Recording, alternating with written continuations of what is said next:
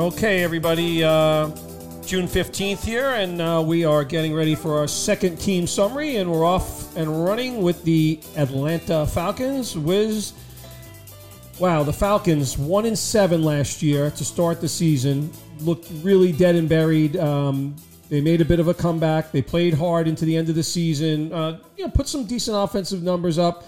Um, they're going to have a change at running back this year. Um, their head coach is probably fighting for his survival. So, Wiz, first off, how are you? And secondly, Atlanta Falcon football. What are your thoughts?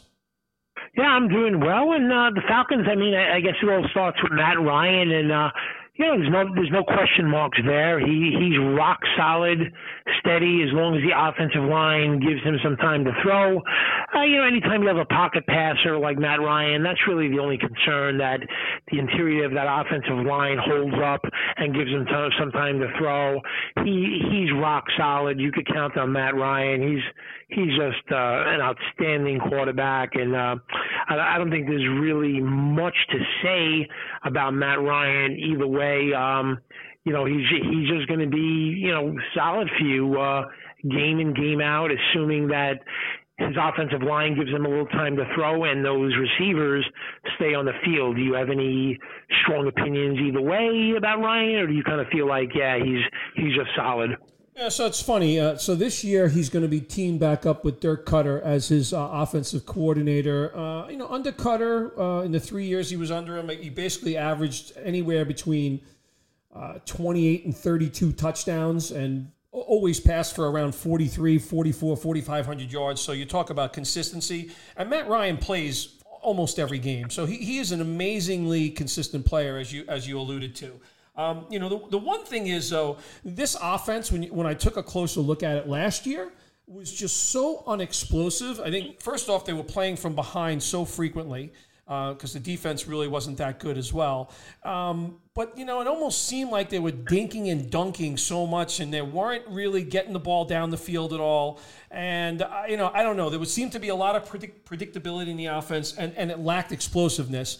But that being said, Ryan is Ryan. He's probably as consistent a player you're going to get from a fantasy football perspective at the quarterback position as you can get. And, you know, I would also say he's probably not that expensive. He goes on, the later side in a, in a, in a, in a rotisserie draft uh, and, and, and in an auction draft, he's relatively cheap in value. So, uh, you know, that he is definitely one of the value plays at the position. Yeah, I think so. I mean, I think part of the problem is, you know, like you said, they were losing, so their offense kind of came predictable, and they knew they had to throw. The offensive line really didn't hold it up. They can never really get the running game going. So I think it, it, there were there were several reasons for that. But Matt Ryan is is is rock solid. I think when you get to the interesting uh, conundrum, if you will, what to do is when it comes to Todd Gurley there, because I just I'm not quite sure. I mean, does he have a ton to prove this year? Absolutely. Could he be playing with incredible motivation? He played his ball at Georgia. He's playing now back in Atlanta. He feels maybe you know the Rams quit on him, gave him up, uh, extremely motivated. And then you have the other thing, you know, the eyeball test, and he just didn't look like the same player um, as he did even as recently as two years ago. So, what's the thinking uh, from a fantasy perspective when it comes to Todd Gurley in your mind? You know, I think for the reasons that you spoke of, you have to be a little bit more reluctant to kind of spend a lot on the player or take a high a high draft pick with the player. But I think he's one of those guys that you know, for some reason could end up making a difference in your fantasy season if you happen to roll the dice correctly. If he gets back to kind of the, I don't know, 250 carry type stuff that he did before last season with the Rams, and he, we didn't see him on a on a bicycle during the Super Bowl. You know, those things were you know just really difficult pictures to to kind of construe in your mind. And, you know, unfortunately, they remain very much at the forefront of what I'm thinking about. So, you know, if, if he's a player that's going to be on the cheap side of an auction draft or, or come at a later point in time in a fantasy draft, he's the type of guy that I'd want to take a chance on. You know, I don't know if he's a number two running back, but he'll probably will get drafted like that but he's definitely not a number one, and he's going to a new team as well. But you know, it's a team that does have offensive potential. So the player scares me. I don't know. You know, the backup situation is also murky uh, behind him. Uh, they have the kid Ollison, and they have uh, Ito Smith. Uh, you know, probably and Brian, and Brian Hill. and Brian Hill. So probably you know they'll get in there anyway. Those players are probably going to be handling the ball at times. You know, question of I don't know amongst those players who you think is going to be the guy to watch there, but I think he's a player that you have to be a little bit cautious on. Yeah, I think if for for a reason to really like Todd Gurley this year, I think you could say that I, I believe he'll be a bigger part of the passing game in Atlanta than necessarily he was utilized with the Rams. Um, I think he can catch a fair amount of passes. Um, as far as you know what to do, because you feel like if you draft Gurley you know, you may want to look and, and draft one of his backups, but I mean, I'm not sure who I like there. Um, Brian Hill was handed the keys to the kingdom last year when Freeman went down and Ito Smith went down, and he was a whole ball of nothing, uh, to be honest. Uh, Ito Smith Hurd coming off a big injury. Uh, Qadree Ollison, uh, his yards per carry weren't great. He did vulture some touchdowns. He could be a player that, you know, uh, the, the Falcons may have in mind if something was to happen to Gurley. So uh, it's, it's, it's, it's a difficult situation. So let me just ask you like this, you know, how would you, how would you recommend Todd Gurley to fantasy um, football players out there? Would you say he's the type of player that you could you should go out and get, or will he end up on your roster only in the case of his value has become so diminished that he just can't be passed up? I think for me, it's it would be the latter. So I'd either get him, you know, say in the fourth or fifth round of a, of a snake draft, or I, you know, let's say it's a two hundred dollar, uh, you know, uh, auction league. If he was a player, kind of in that kind of eh, twenty dollar, twenty five dollar range, that sort of thing. That's the only way that I would end up having that player on my team. Twenty twenty five dollars. I mean, you you know that's more than a player flowing to you. That's like you know making kind of a concerted effort to get him. I mean, so you you think uh, so? What you know is it that you think it wouldn't? So it wouldn't it wouldn't shock you if Todd Gurley had running back two status at the end of the year? It would not shock me, no.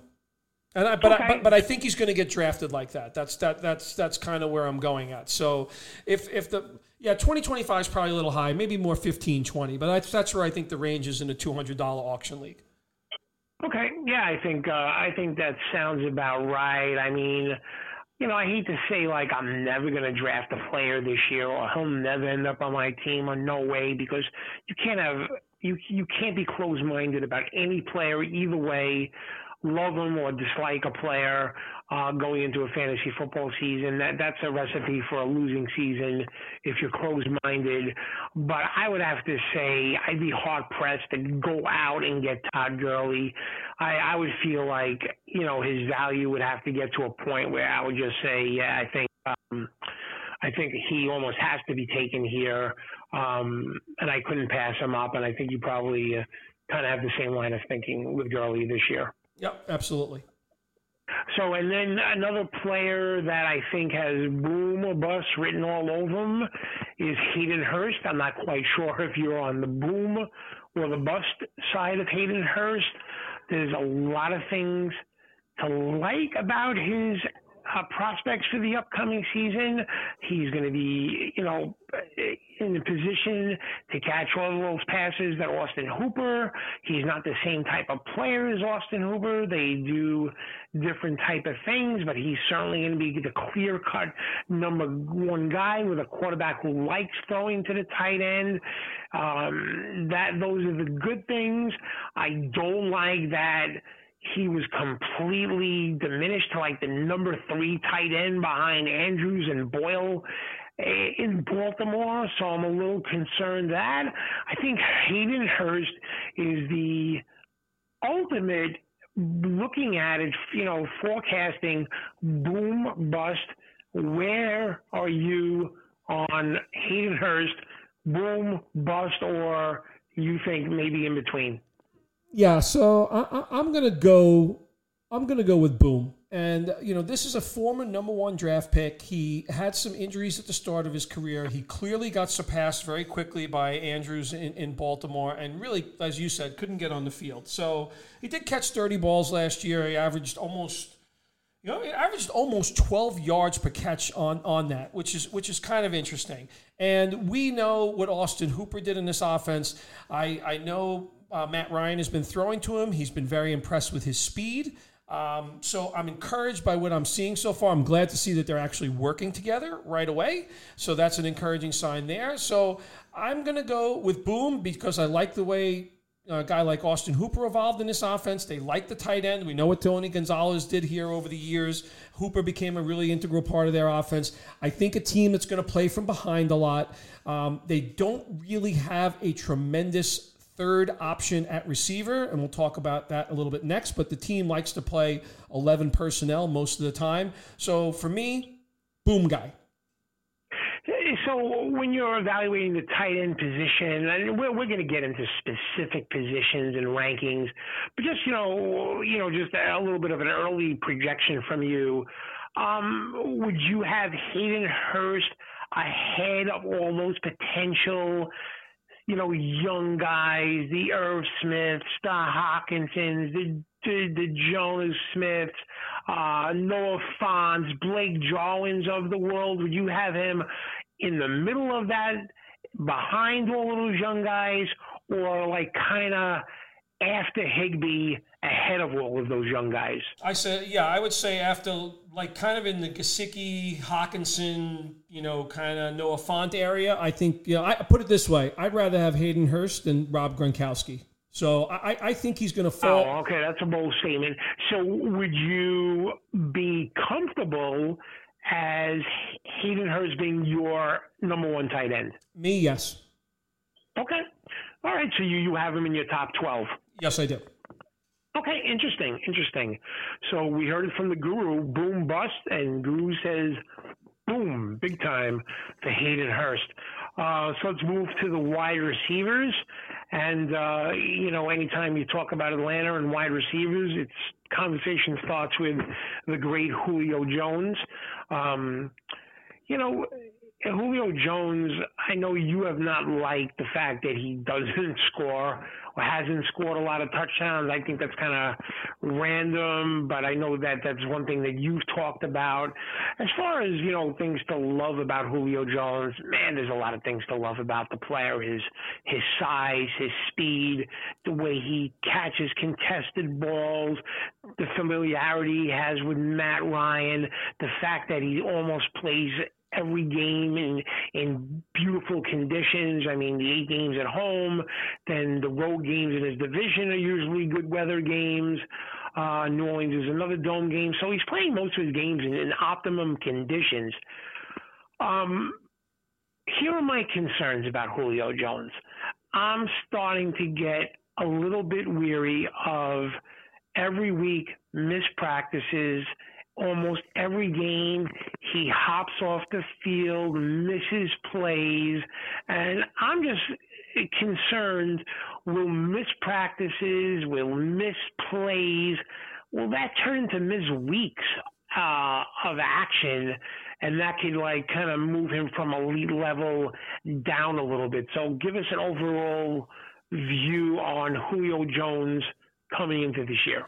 A great player, no question about it. I, I, hate the fact that he's always dealing with that foot injury. It just doesn't go away. And nothing irks me more with the usage of the player. You know, that that's what I would say. Nothing irks me more with how he is used in the red zone.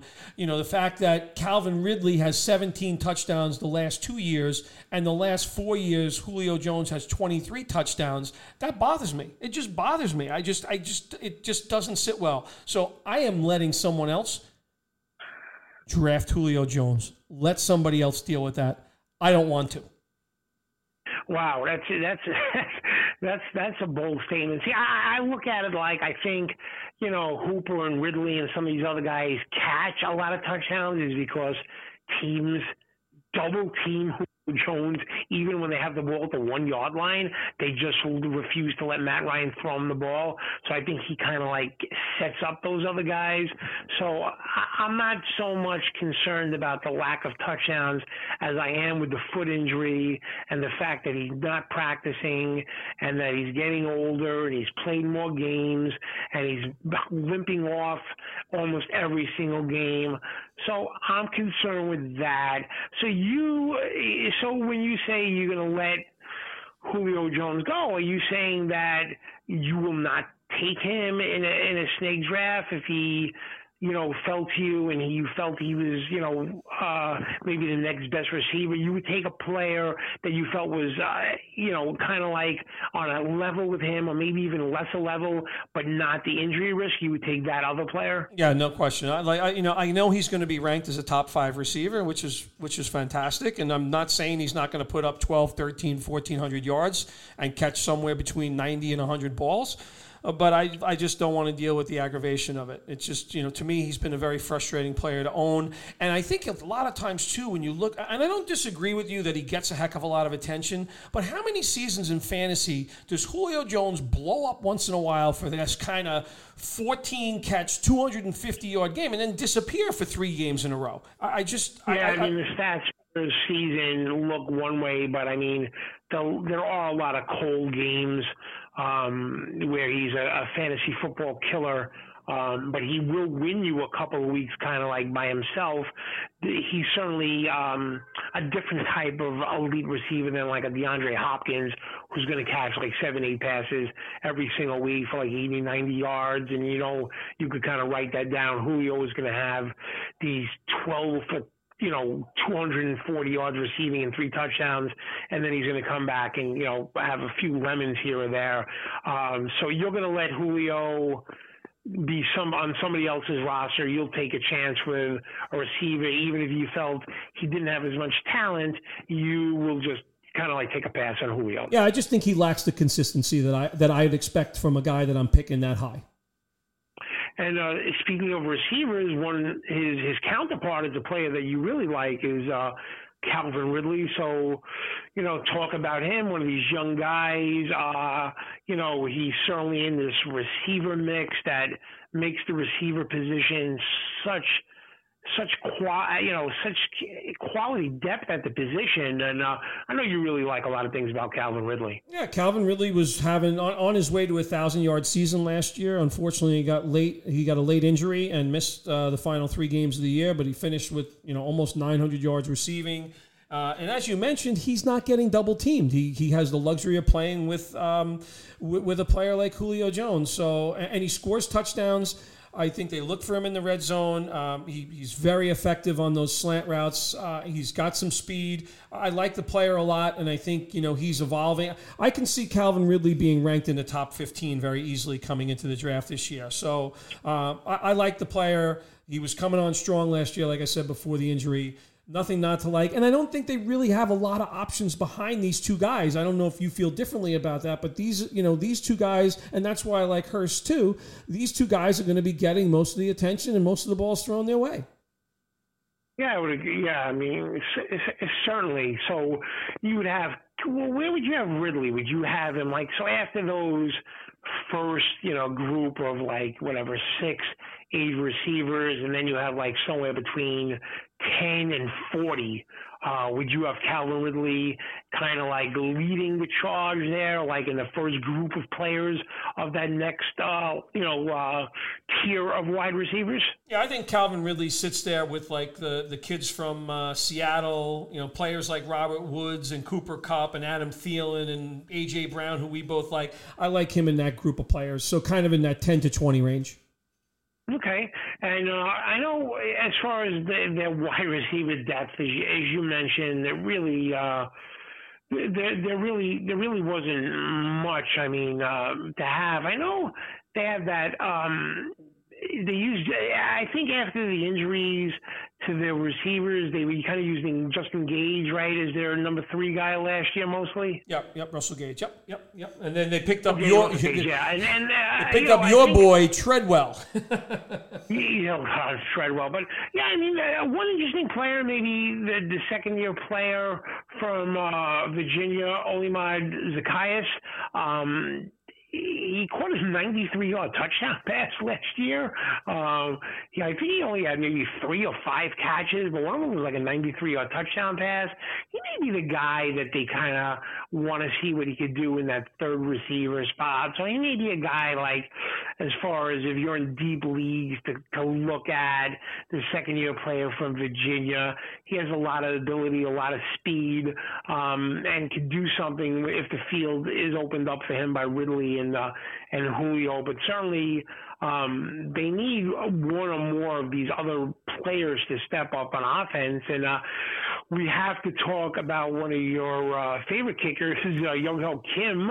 Uh, we talked about Zane Gonzalez and. Uh, Kim was was was good last year for Atlanta. Do is he a kicker that you could envision having on your fantasy team this year. So I, I, always knew that Matt Bryant. You know, I had a couple of guys in fantasy leagues that I've been in that, that always would draft Matt Bryant. He was as consistent as could be. He's playing indoors, and and you know he's definitely long in the tooth now.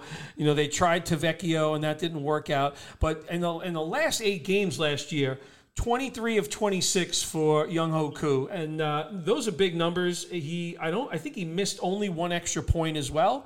Uh, I know our boy Term really likes him as well. Uh, again, indoors, good offense. I think a place to succeed. So I, I, think a kicker that you don't want to fall asleep on.